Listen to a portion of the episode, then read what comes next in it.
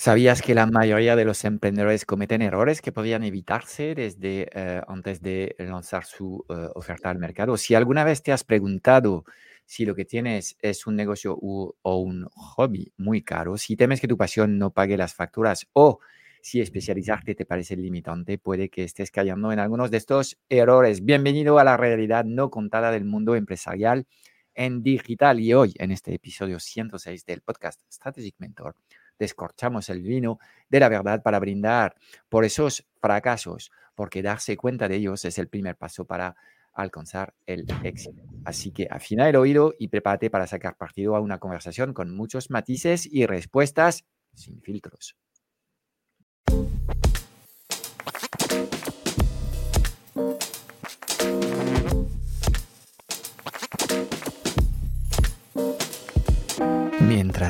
Unos tienen un negocio digital, otros lideran y viven bien de su empresa. ¿Cómo mantenerte durante años en el mercado, atraer clientes recurrentes y dejar de perseguirlos y convencerlos?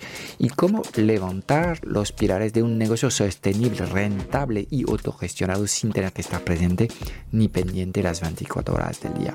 Esta es nuestra misión, que consigas convertirte en el líder imparable de tu negocio sin que este objetivo suponga una lucha cotidiana. Queremos ayudarte a poner tu negocio al servicio de tu vida y no al revés, que seas preso de un negocio que consume tu vida. Bienvenido al podcast Strategic Mentor. Impactar el doble, trabajar la mitad y disfrutar el triple en tu negocio es posible si sabes cómo.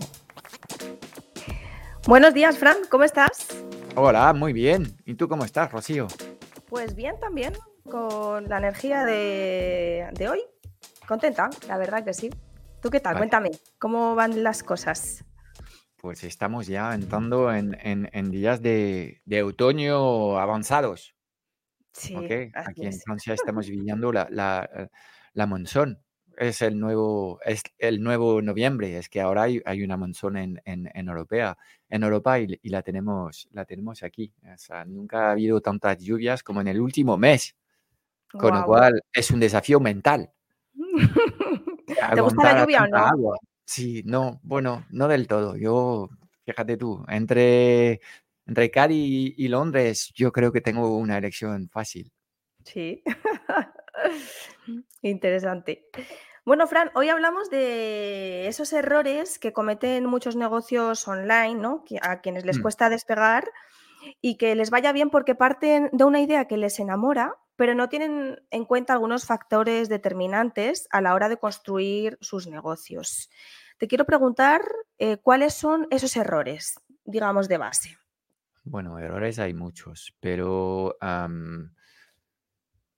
creo que hay algunos, algunos errores o algunos mitos que debíamos tratar de, corregir un poco en este episodio. Lo primero es, y quizás esto es, es, es, una falacia que ha venido con, con la llegada de Internet, es un poco la idea de que ahora puedes crear un negocio online con cero céntimos de inversión y, ya está.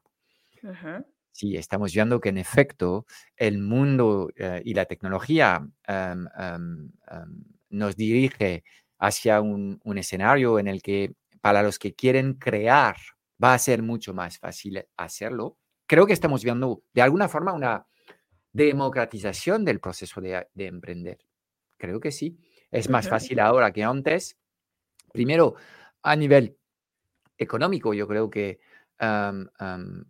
montar un negocio antes en el paradigma offline, pues es siempre, ok, tengo que buscar 50 o 100, si tengo que alquilar un local, si tengo que comprar productos, si tengo que tener un empleado, obviamente el coste de, entrada de establecimiento, pues es mucho más alto en, en un negocio tradicional, pero e, el hecho de que, eh, en efecto, cuando quieres vender tus conocimientos, a priori no necesitas nada y puedes empezar de la noche a la mañana, pues tiene una tendencia negativa que es básicamente la falta de compromiso.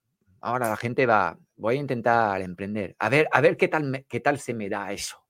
Claro, a ver qué pasa. Entrar para ver. Pues entrar para ver en el mundo de los negocios es una muy mala idea, ¿sabes? Si entras para ver en una relación con tu pareja, también mal asunto. Si entras para ver, para, ver si eso de, criar hijos, si me da bien o no, voy a entrar para ver, pero luego salgo, ¿eh? No, no funciona así. Entonces, la democratización es buena y yo, el hecho de que la tecnología, y ahora lo estamos viendo con ChatGPT, que es nada más que una interfaz de usuario, que permite a cualquier persona interactuar con una inteligencia robótica en este caso. Entonces, eso es bueno y eh, te otorga a ti como ser humano un poder em, em, mucho más grande que 30 años atrás. 30 años atrás no había ni internet, ni eh, automatizaciones, ni tecnología barata, ni ChatGPT, es decir, la tecnología nos ayuda a crear más y más y más. Ok, pero esto no significa que eh, las tasas de, éxito del lanzamiento de productos vayan mejorando, todo lo contrario. Si antes se decía que el 80% de los negocios está condenado a morirse en los tres primeros años, ahora debemos estar al 95%. ¿Por qué? Porque entra un montón de gente para ver. Claro. Y va a, estar, va a estar, muy visto. ¿Okay? Entonces, esto de Mm, voy a intentar. No, no basta con intentar. ¿Vale? No intentes. Haz o no hagas, Yoda, ¿sabes? Claro. Pero básicamente hay un tema que tiene que ver con el compromiso y el tiempo que te vas a dar antes de condenar el, negocio, porque creo que también está en, en, en en la cultura digital actual del éxito instantáneo, ¿no? ¿Qué, está, ¿Qué, estamos viendo? Pues un influencer que sale de la nada y que de repente tiene una vida que es la vida que yo quiero vivir y no ha hecho nada y de repente tiene eso. Yo también quiero, sin esfuerzo. Claro. Entonces, claro, esto para crear grandes cosas, yo creo que mejor los métodos antiguos, los de los, de los sabios. Yo iba a llamar a los, a los estoicos, ¿sabes? De la Grecia antigua claro, em, hay cosas que realmente requieren de ti un esfuerzo y es mejor estar mentalizado en, el momento de lanzar un negocio. Y de nuevo, em, parece que ahora todos tenemos que ser emprendedores. Bueno, ahora y desde hace ya tiempo. Por lo menos es, lo, es, la, es lo que te proyectan ahí en, redes, que no, si tú no, no emprendes, básicamente no puedes ser feliz a nivel profesional, porque es que tontería es esta. Yo creo que eh, tres cuartos de la población está trabajando por cuenta ajena. Claro. ¿De acuerdo? Y en estos momentos, que son momentos complicados para los autónomos y los emprendedores, casi mejor para ellos estar trabajando para una gran empresa que les va a permitir pasar la tormenta de la crisis que estamos viviendo calentitos. ¿De acuerdo? Y además, Dentro de este tres cuartos, obviamente, están los profesionales que se sienten completamente niño con su misión interna, están participando en un proyecto eh, empresarial que es más grande que ellos, pero no se sienten usados, sino que se sienten partícipes. Entonces, están las personas contentas con esto. Y, eh, insisto, no todos tenemos que ser emprendedores. Algunas personas van a, a disfrutar mejor su experiencia profesional como emprendedor y otros no. Entonces, eh, la obligación de emprender no existe tal cosa y es mala idea, ¿de acuerdo? En general, los proyectos que, que se lanzan con em, motivación principal de generar dinero, pagar facturas, no suelen ser proyectos que prosperen. Fran, y en todo esto de construir un negocio eh, hay algo esencial que es ser feliz, ¿no? O sea, si te vas a poner a trabajar por cuenta propia con todo el esfuerzo que esto supone, con la inversión que vas a tener que hacer, ¿no? Porque tú has, asociado compromiso un poco con invertir en, el negocio. Em, al final, ¿cómo no acabar encarcelado en ese negocio? ¿Cuál es la clave? ¿Cuál, cuál es digamos, el factor que hace potenciar tus talentos y ser feliz en el negocio? ¿En qué tenemos que, fijarnos? Ya, bueno, no sé si realmente tenemos que exigir de un negocio que nos traiga felicidad. Yo creo que es mala idea. Hay aquí también aquí un concepto erróneo. Pero bueno, para volver a lo que son los errores y luego para tratar de plantear cómo tenemos que tratar de lanzar este negocio. Entonces, uh que un negocio es gratuito y solo se basa en tu tiempo es un error grave, ¿de acuerdo? Dos, em, querer montar un negocio para pagar facturas o tu estilo de vida tampoco es un motivo suficiente para tener un negocio. Y ahí eh, hablo a menudo en el training del encaje entre el fundador y un problema. Cuando tú tienes un problema en tu vida, un problema doloroso que te cuesta resolver eh, y dedicas varios años de tu vida a resolver este problema, si luego de, este problema que has tenido en tu vida quieres crear un producto eh, y ofrecer una solución a un problema que tiene el mundo, pues eh, la probabilidad de que te mantengas el tiempo es mucho más alta. Primero porque desde la perspectiva de la producción de contenidos o lo que tienes que decir, como tú lo has experimentado en tu propia piel, eres mucho más congruente y te va a ser mucho más fácil hablar del tema porque lo has vivido. No tienes que documentarte. ¿De acuerdo? Entonces, el tema de buscar un nicho, no, pero Frank, mira, ahora en la mente de todos está ChatGPT, voy a lanzar el próximo curso de ChatGPT. Vale, pues, pues, si haces esto, cada seis meses vas a estar cambiando, porque a la velocidad a la que vamos, hay un objeto brillante no cada año, sino cada, cada mes. Cada mes. claro. ¿Me entiendes? Entonces, de nuevo, esto es una mala idea de, de, ir buscando una tendencia que es la tendencia actual y aportar respuestas. Y muchos negocios, antes se decía, no, pero tú vas a Estados Unidos, pillas los productos que ahí los yankees compran y los traes a España y te vas a forrar con esto esto es tan viejo como, como, como, como el mundo, ¿me entiendes? Pues obviamente lo puedes hacer, obviamente puedes rascar dinero, pero otra cosa muy distinta es que realmente em, creas un negocio del que estar orgulloso. es muy subjetivo lo que estoy diciendo aquí, pero lo que sí te garantizo es que cuando vas a emprender vas a trabajar como una bestia. Más aún en los años iniciales en el que no tienes nada. Solo estás tú, tu energía y tus ideas. Entonces, vas a tener que agitarte mucho para crear algo desde la nada. Entonces, es mejor que eh, centres todo este tiempo, estas, esta energía y este, este, este esfuerzo alrededor de una temática que realmente te guste. Y ahí tocamos un tercer fundamento, que es uno de los problemas principales, es que la gente no sabe lo que quiere, no sabe lo que le gusta. Entonces, también a, través del emprendimiento tenemos un proceso de, ir haciendo cosas que por lo menos el cuerpo nos dice, sí, sí, a ti te gusta este tema. Cada vez que tú te pones a hacer esto, ¡pum! Estás como abducido y han pasado tres horas y has trabajado en este tema que, te gusta. Pues esto es una buena indicación. Al principio no terminas de entender el por qué, pero el hecho de que realmente te guste lo que estás haciendo es, es, un factor sumamente Ah, importante para mí en, lo que es la, génesis de tu negocio. A eso me refería con ser feliz. Bueno, es verdad que ser feliz es un concepto muy amplio, pero a eso me refería a ser feliz con tu negocio, a disfrutar de lo que estás haciendo, ¿no? Por eso. Sí, eh, esto nos lleva directo al, concepto japonés del ikigai. Y bueno, no hablo japonés, así que no voy a presumir de, esto, pero, pero claramente eh, la definición del ikigai es una vida que merece ser vivida, una vida digna de vivir de alguna forma. Y aquí hay varias cosas ahí detrás. Hay, hay un proceso de búsqueda del propósito y ah, en, algunos segundos te voy a contar lo que son las, cuatro palancas del, del, Ikigai japonés. Vale. Pero detrás de este proceso hay algo más. Y ese algo más es ah, la alegría, estar contento. Yo estoy haciendo esto y, no, he hablado de felicidad, he hablado de, alegría, de, entusiasmo. No he hablado de placer tampoco, que no tiene que ver, ¿de acuerdo?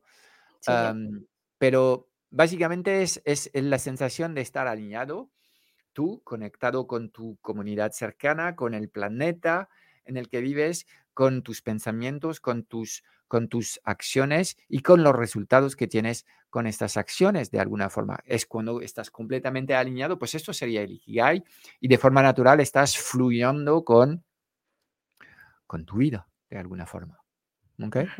Entonces, ¿qué hay ahí dentro? Bueno, pues, pues hay varias cosas. Hay, eh, desde la perspectiva externa, algo que necesita el mundo, porque si buscamos propósito en lo que hacemos, creo que es difícil si nos sentamos en nosotros. Tiene que ver con los demás, con cómo puedo ser útil yo para el mundo, a la, especie humana. Yes. ¿Cómo puedo yo tratar de mejorar el planeta y dejarlo en mejor estado que ah, el que me he encontrado cuando mis padres me han traído en este mundo? ¿Okay? Hablamos de ser útil, entonces, algo que necesita el mundo. ¿De acuerdo? Hay muchas cosas que, que, que son útiles, pero hay ciertas cosas por el que eh, el mundo no está dispuesto en pagar. y siempre doy el ejemplo del tema de los videojuegos. En la industria de los videojuegos ganan dinero los que crean los videojuegos. Luego hay mucha gente que eh, comparte comunidades y, contenidos sobre los videojuegos y los chavales están locos por conseguir esta información y consumir estos contenidos, pero no, no quieren gastarse un solo céntimo para hacer esto. Entonces, aquí si queremos mantener nuestras acciones en el, en el, en el tiempo, necesitamos resolver la sostenibilidad de esto y esto significa que la gente pues intercambia de alguna forma ayuda por dinero, que es la base de un negocio. ¿Qué es un negocio? Es te voy a ayudar a resolver un problema que tienes. O te voy a ayudar a alcanzar un deseo que tienes. Ya está. Y esto para todos los negocios. Un negocio de e-commerce, más de lo mismo. Un dentista también. ¿Qué es un dentista? Un creador de sonrisa. No es alguien que repara dientes. No. Claro. ¿Ok? Genera sonrisa o alivia dolor. Que también, cuando te, tienes importante. la guerra, lo único que quieres es, por favor, amigo dentista, haz que este dolor se vaya. Claro. ¿Ok? Entonces, esto es lo que realmente vendes. Entonces, hay dos aspectos, que es el aspecto de qué necesita el mundo y luego qué está dispuesto a pagar el mundo. Y así resuelves dos, dos elementos de tu, de tu guía. Y luego lo que tienes que, que, que plantearte es en qué soy bueno, y ahí conectamos contigo. Hay un proceso más interno de, oye, ¿cuál es, cuál es mi talento? En general, eh, la gente acude a mí en, busca de qué tipo de cosas. En general, la gente se siente contenta con lo que les he dicho cuando hablamos de qué tipo de cosas. ¿okay? claro, ¿cuáles son mis fortalezas también? ¿no? ¿En qué soy bueno yo y qué puedo potenciar y ofrecer al resto? Y más que un análisis de personalidad, de buscando los rasgos y conocerse, es en qué puedo aportar algo útil al mundo. Entonces aquí estamos explorando competencias y qué tipo de problemas yo soy capaz de resolver. Entonces ponemos el foco en, esto, en, qué soy bueno de alguna forma. ¿De acuerdo? Y luego, eh, como, como em, dedicarle una vida a un oficio es mucho tiempo, es mejor también que estas cosas sean cosas que me gusten, ¿no? ¿Qué es lo que me gusta? Por ejemplo, yo, bueno, yo podría decir que a nivel de competencias tengo una competencia bastante avanzada en Excel, por ejemplo, para decir algo. Pero me gusta hacer esto, pues no. Claro. Entonces, eh, bueno, pues no voy a montar un negocio para hacer cosas que no me gustan, que no me entusiasman. Aquí volvamos a, lo que es, detrás del proceso, el Ikigai es una emoción. Esta emoción es la alegría del ser el, entusiasmo de hacer. Claro. ¿Okay? Entonces, por eso es tan bonito emprender y tan jodido emprender. Estamos hablando nada más ni nada menos que el propósito de uno en la vida. Ole tus cataplines. Ole, ole, sí. Fran, pero yo me, yo me pregunto, eh, vale, está muy bien esto del propósito de hacer lo que te gusta, pero hay veces que hay emprendedores que al final acaban teniendo un hobby porque el negocio no termina de ser rentable en vez de un negocio. ¿Cuál es ese punto de inflexión o digamos qué factores hay que tener en cuenta para tener un negocio? O sea, ¿qué es un negocio en realidad? Bueno, un negocio es, es, tremendamente fácil. Es, hay un colectivo que tiene un deseo o un problema, y yo prefiero los problemas a los deseos.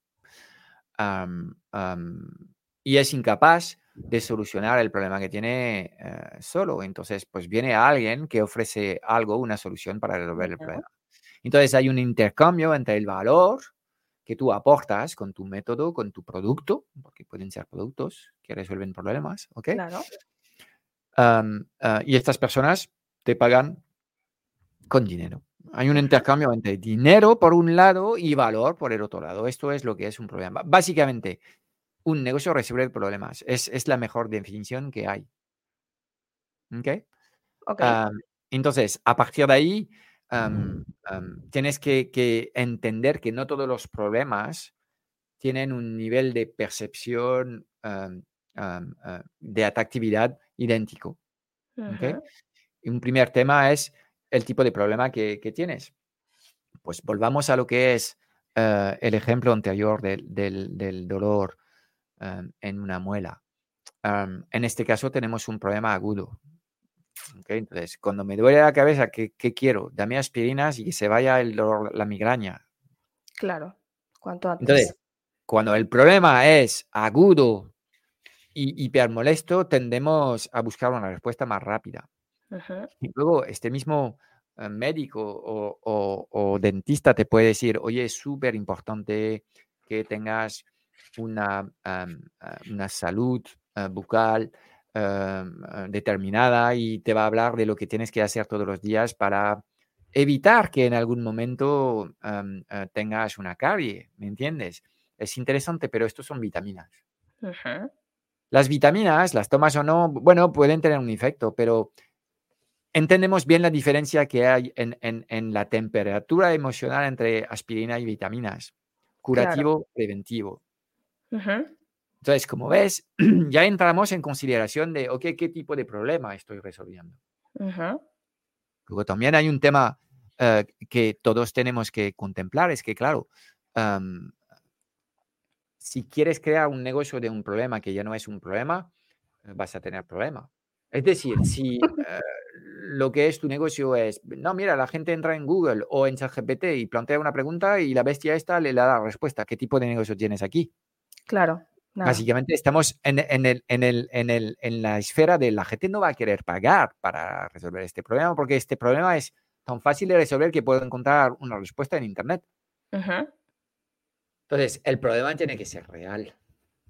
Y lo digo porque eh, muchas veces veo gente, em, New Age, terapéuticos, de coaching, que nos crea problemas que no existen. Y luego mm, se encuentran con dificultad para vender. Ok, pues reflexiona un poco sobre este tema.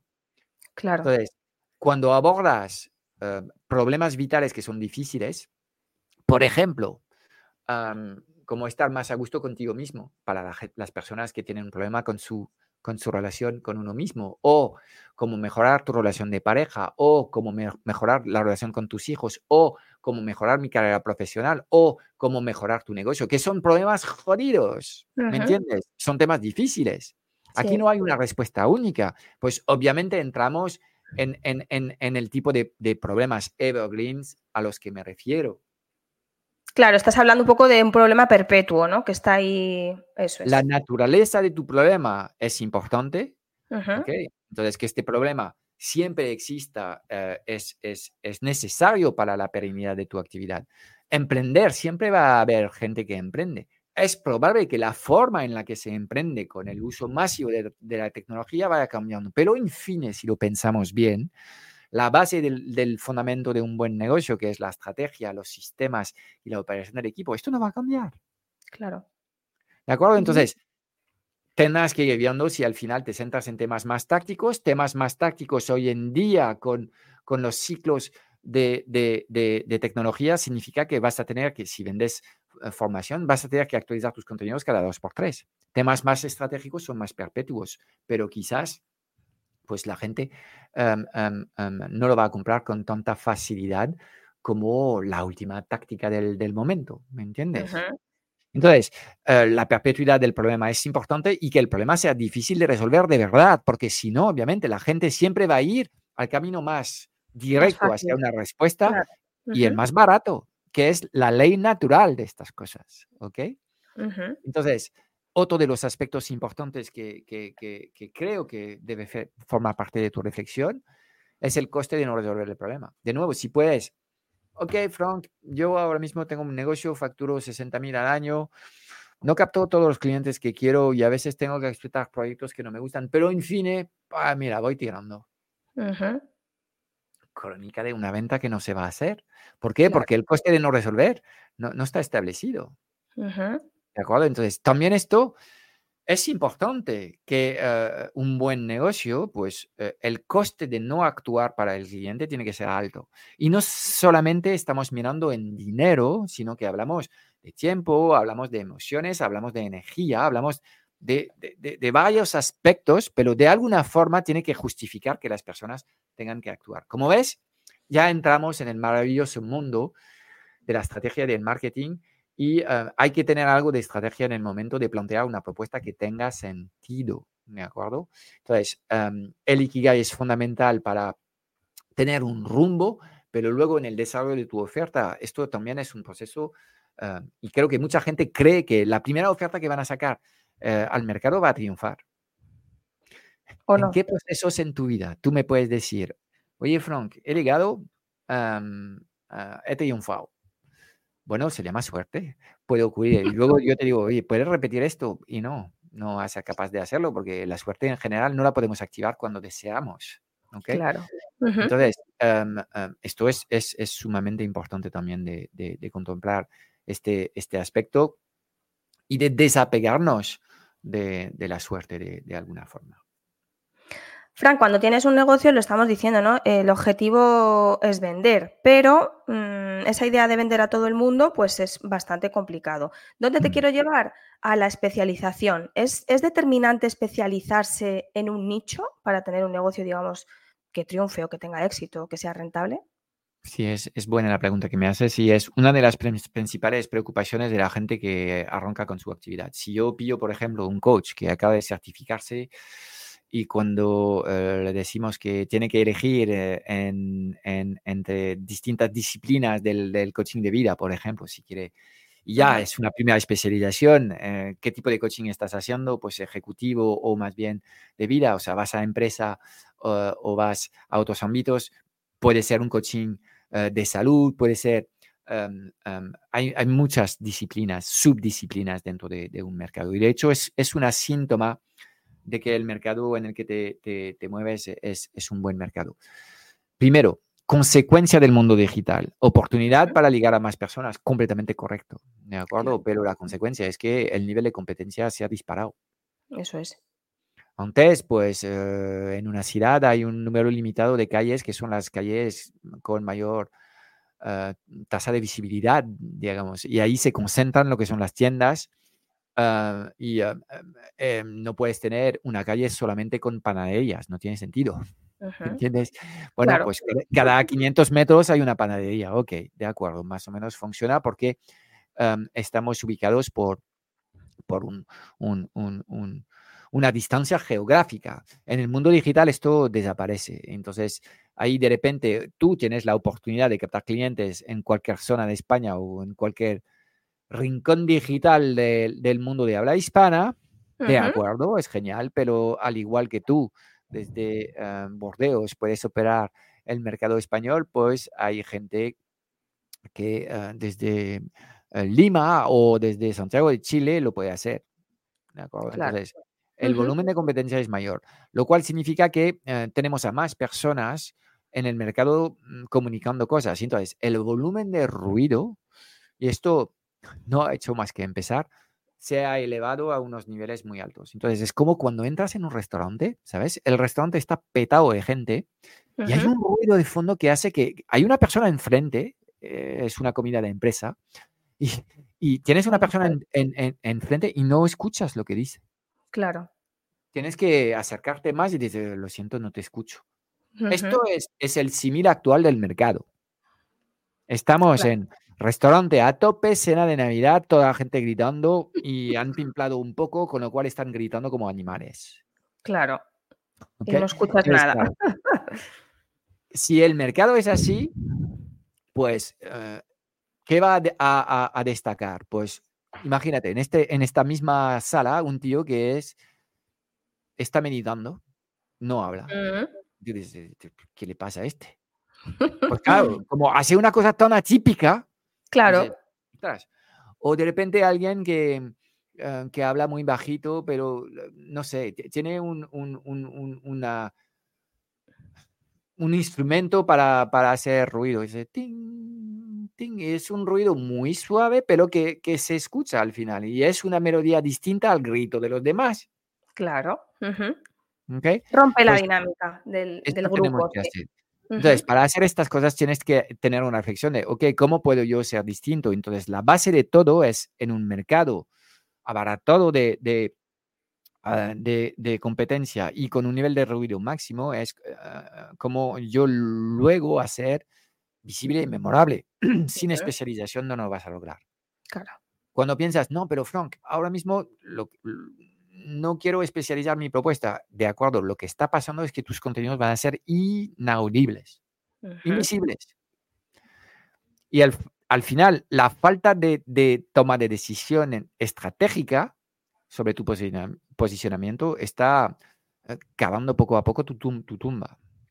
Entonces, si ya era necesario hace cinco años atrás, hoy más que nunca hace falta decidir cuál es el campo de batalla, dónde vas a librar batalla. Yo no estoy diciendo que vas a triunfar ahí dentro, pero tienes que elegir y pensar de forma estratégica en cuál es tu mercado. Entonces, em, hay oportunidades para empresas y hay oportunidades para consumidores. En, todos los casos, yo recomiendo un triple taladro. Te voy a dar un par de, ejemplos. Por ejemplo, si tú vendes servicios de publicidad, en estos momentos, pues tu mercado, ¿cuál sería? Em, publicidad eh, digital, vamos a decir, esto es tu, es tu mercado. Ah, tu universo se enmarca en un, en, en un universo más grande que es el marketing. Claro digital, que esto se engloba en una galaxia que sería el marketing. Fíjate tú, eh, podemos expandir aún más el universo si quieres, pero bueno, nosotros entramos en lo que llamo un mercado que es publicidad digital. Ok, ahora vamos a ir en las profundidades de este mercado. Pues aquí, ¿qué tenemos? Pues yo qué sé, tenemos plataformas, Meta Ads, TikTok Ads, YouTube Ads, LinkedIn. Bueno, primero voy a elegir una. Entonces, primer talado es esto, es mercado, primer tablado es submercado. Vamos a decir que nos especializamos en TikTok. ¿De acuerdo? Y luego, ¿qué tenemos? Pues tipo de campañas. ¿Qué tipo de campañas se hacen? Campañas para e-commerce, campañas para locales, campañas para vender servicios. ¿De acuerdo? Pues tenemos un, un, tercer nivel de especialización que tienes que elegir. ¿De acuerdo? Y luego puedes seguir bajando. Ok, de acuerdo. Ahora yo me voy a centrar en publicidad online, plataforma TikTok, gente que vende servicios. Y ahí hay varios tipos de campañas. Ahora es un poco técnico y obviamente hará falta que tú entiendas un poco de cómo funciona este tipo de, cosas, pero tienes campañas que son campañas de tráfico, tienes campañas de lead gen, generación de leads, tienes campañas de eh, dinamización de, llamadas, tienes campañas de venta directa de producto básico, bla, bla, bla, bla, bla. Hay varios tipos de campañas. Tú te puedes especializar aún más si quieres. ¿De acuerdo? Entonces, cuando has dado tres taladros, tres, tres giros en tu propuesta, eh, tienes algo que es suficiente eh, especializado para poder empezar a comunicar y atraer a las personas que obviamente están enfocadas en eh, resolver este asunto en estos momentos. ¿De acuerdo? Entonces, más de lo mismo eh, cuando hablamos de un posicionamiento más em, para em, eh, consumidores, los que queréis vender servicios a personas, tendrás que ir especializando lo que estás haciendo. Entonces, si tú eres coach de vida en estos momentos, pues tendrás que elegir si haces coach de vida, si haces coach de salud, si te enfocas más bien a, lo que es la carrera profesional y tratas Em, em, em, un tema de coaching ejecutivo. Entonces ya entramos en, el primer talado y a partir de ahí tienes que especializar más en problemas concretos. Y si tú quieres dedicarte en coaching ejecutivo en temas de liderazgo amable, por ejemplo, pues ya empezamos a tener algo. Y fíjate tú, cuando a medida que voy taladrando, de repente los, los asuntos de las cosas que tengo que comunicar al mercado, pues cobran como una luz particular. Claro, muchos más, mucho más específicos, ya puedes implementar tu, tu tono, ¿no? Porque estás hablando de algo que no habla nadie, eh, tu identidad verbal. Pero Fran, y, esto lo tienes que conectar con tu esencia, porque si todo esto lo, finges, lo presumes, en algún momento tu máscara va a caer. No es sostenible. Puedes hacerlo durante un rato y puede ser hasta bueno, produciendo estos contenidos, pero luego vas a tener que atender a estos clientes en esta temática. ¿Cómo esta temática está relacionada con tus propias experiencias? Claro. Es fundamental si pensamos no a los resultados a corto plazo, si pensamos a lo que es la sostenibilidad, sostenibilidad de lo que estás haciendo a más medio largo plazo. Con lo cual, volvemos al concepto del Ikigai que tenemos que poner en marcha. Entonces, la especialización es necesaria en estos momentos y es algo bueno te va a dar foco, te va a permitir progresar más rápido y te va a permitir eh, ser visible, por lo menos. Luego es tu papel ser memorable. Es otra conversación esta, pero pasa más que nunca por el tema de la especialización del nicho. Yes.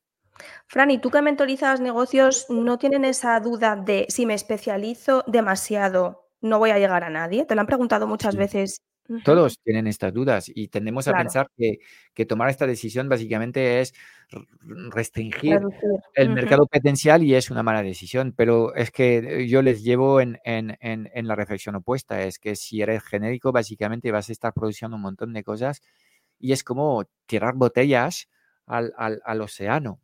Claro, sin, sin destino, sin concreto. En cambio, cuando te has especializado, pues eh, si realmente lo has hecho en un nicho, y habrá que, ser concreto, porque la gente cree que se especializa. Sí, vale, yo voy a, hacer esto para mm, pymes y autónomos. ¿Qué tipo de especialización es esta? ¿Me entiendes? Claro, genérico. Es que, claro, hay tantos autónomos y, pymes como, como hay de negocio en España, millones, literalmente.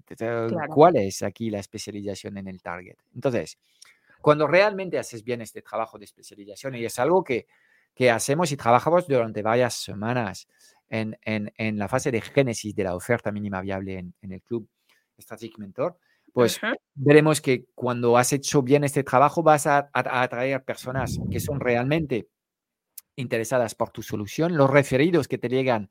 No, no, pero este tío es el tío de, las compañías de Publi, de lead, de, de lead Gen en TikTok.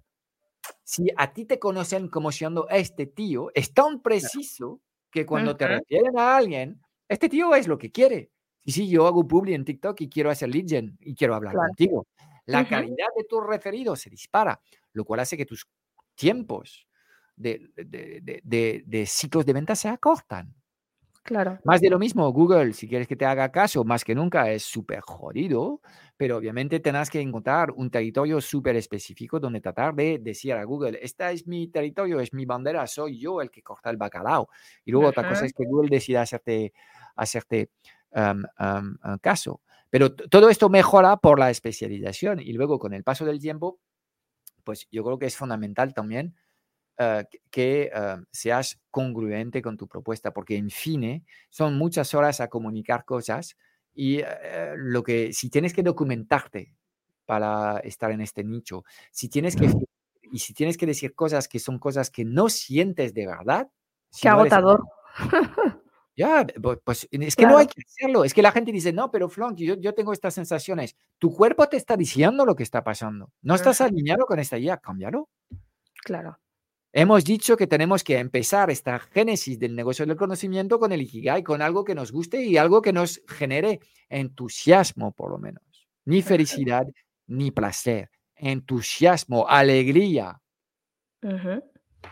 Fran, y, precisamente eso, ¿no? Eh, definir un poco el Ikigai, los talentos, las fortalezas, definir el nicho, ¿no? Para potenciar esas posibilidades de éxito y es algo que también hacéis en el club, en, la etapa de, mm, pues cuando a un emprendedor entra al club, está lanzando su negocio y es uno de los desafíos que le, le proponéis. ¿Cómo se concreta eso? Y cuéntame un poco más de ese hito, ¿no? de, ese, de, esos, de ese primer hito de, la etapa de lanzamiento. De acuerdo, sí, en el club ah, ayudamos básicamente a, personas que quieren construir sus, sus negocios del conocimiento Ah, bien sea vendiendo servicios tipo coaching o consultoría o vendiendo formaciones, cursos, membresías, cualquier formato digital de formación. Ah, les acompañamos en las tres etapas que tienen. La etapa uno es lanzar su negocio, la etapa dos es acelerar la captación de, de, ah, de clientes y la etapa tres es la escala. Cada etapa tiene sus cosas y lo primero que hacemos en el club es un proceso de, auditoría interna para saber exactamente dónde te ubicas en estos momentos y aclarar un poco lo que, lo que son tus, tus, tus necesidades y deseos a, corto plazo. Entonces, en la fase 1, que es ahí donde trabajamos con los clientes, el tema del, talento, del, del, nicho, la necesidad y de la oferta mínima viable, pues empezamos durante el primer mes en tres sitios distintos a eh, realizar estos trabajos. Hay un trabajo profundo también de em, estrategia y, em, em, preparación mental al viaje que hay, porque hay muchos desafíos. Y todo esto que estamos abordando ahora de forma alegre en este episodio del podcast, obviamente entramos con ejercicios mucho más a fondo y sobre todo con, con la figura del, del, tutor, que es el coach interno que hay en el club que acompaña a los alumnos y responde a sus dudas. Eh, teniendo en claro lo que es su contexto y lo que desean hacer. Entonces, Eh, en efecto, es en la fase 1 que hacemos un montón de ejercicios prácticos para hacer esto y decirte que eh, eh, en estos momentos estamos finalizando la, la, reestructuración de todos estos contenidos de la etapa 1 em, con muchas mejorías que tienen que ver con um, reflexión que hemos tenido sobre nuestro método y uh, hemos puesto el foco en cómo uh, los, los, emprendedores novatos pueden hacer más cosas a esfuerzo menor, conseguir más resultados. Y hemos cuestionado lo que es un método que ya lleva casi una década afinándose y lo hemos cuestionado una vez más y estamos súper orgullosos de, de, de, sacarlo a la luz. Um, absolutamente todos los sitios vienen con una serie de ejercicios donde uh, se utiliza la inteligencia artificial, uh -huh. pero también otras, otras herramientas eh, que um, permiten mejorar este trabajo de, en, en, en, lo que es el entendimiento del problema, eh, de, de un, del, del, entendimiento de un, de un, nicho de mercado. Hasta te diría que en, en, el proceso de ir haciendo un mapa de personas influyentes en tu sector, puedes hacer un montón de cosas súper interesantes con, con la inteligencia uh, artificial y um, todos estos, estos ejercicios que proponemos siempre los hacemos uh, con un doble tarado. Primero, tú haz el ejercicio offline, porque son tus ideas lo que quiero ayudarte a plasmar en esta hoja de trabajo. Y luego, claro. pues, vamos a consultar uh, a la bestia, como la llamo, a, a, a, ChatGPT a ver, a ver qué nos parece y en qué medida este, esta, uh, esta bestia nos puede ayudar a mejorar nuestras ideas. Claramente creo que entiendas la ayuda de, de la inteligencia artificial como uh, alguien que esté a tu servicio y tú debes tener los criterios correctos para básicamente no quererte todas las chorradas que puede escupir la bestia. Entonces es utilizar la bestia y al final reflexionar sobre las cosas que estimamos correctas o no. A veces la bestia te va a sugerir cosas interesantes que si te has, que sí has olvidado y muchas otras veces va a decir a la bestia, no, gracias esto claro. no corresponde a lo que yo pienso y a lo Busco, que quiero claro. hacer, entonces te agradezco esto, pero esto es un montón de basofia, no quiero. ¿De acuerdo? Pero en cualquier caso, estamos trabajando, digamos, con, con lo que es la mejor tecnología posible en cada momento para poder realizar estos trabajos. La verdad es que es una ayuda, uh -huh. la inteligencia artificial en todos estos procesos, pero en fin, um, uh, no se trata de producir más contenidos de forma automatizada, eso sería demasiado fácil. No, claro. se trata de producir los contenidos que realmente producen reacciones en el corazón de la gente. Y en, en estos momentos, planteate una sola pregunta. ¿Tú crees que un ser humano, con su conocimiento de las emociones y de las, la forma de comunicar que hay eh, en los seres humanos, crees que un ser humano es capaz de conectar más profundamente uh, con uh, el público, siendo auténtico, siendo vulnerable, siendo sí mismo? Uh -huh. o uh, dejar que básicamente un robot que nos sirve básicamente las opiniones refritas de las masas y nos hace un resumen, eso dicen las masas, tío. ¿Okay? Claro. Uh -huh. Es más o menos lo que está haciendo ahora mismo la inteligencia artificial. Pues um, yo creo que la respuesta es bastante obvia. Yo sigo apostando sí. por los seres humanos, pero obviamente los seres humanos Uh, tienen que uh, trabajar su potencial creativo y, no trabajar con estas herramientas en estos momentos, yo diría que es un riesgo bastante grande. Bueno, Fran, este episodio llega a su fin. Eh, ha sido muy, muy interesante saber cómo, bueno, pues cómo, cuáles son esos errores que cometen los emprendedores cuando inician su negocio, por qué no terminan de disfrutarlo. Y bueno, sobre todo también el tema de la especialización me ha parecido bastante, bastante atractivo. Nada, en el próximo capítulo vamos a hablar de algo también muy interesante, en el próximo episodio, de que es de cómo encajar tu oferta al mercado. Es todo un desafío, ¿no? Sí, obviamente aquí hay, hay muchos negocios que, que, se mueren en esta fase y sobre todo no entienden bien lo que tienen que hacer.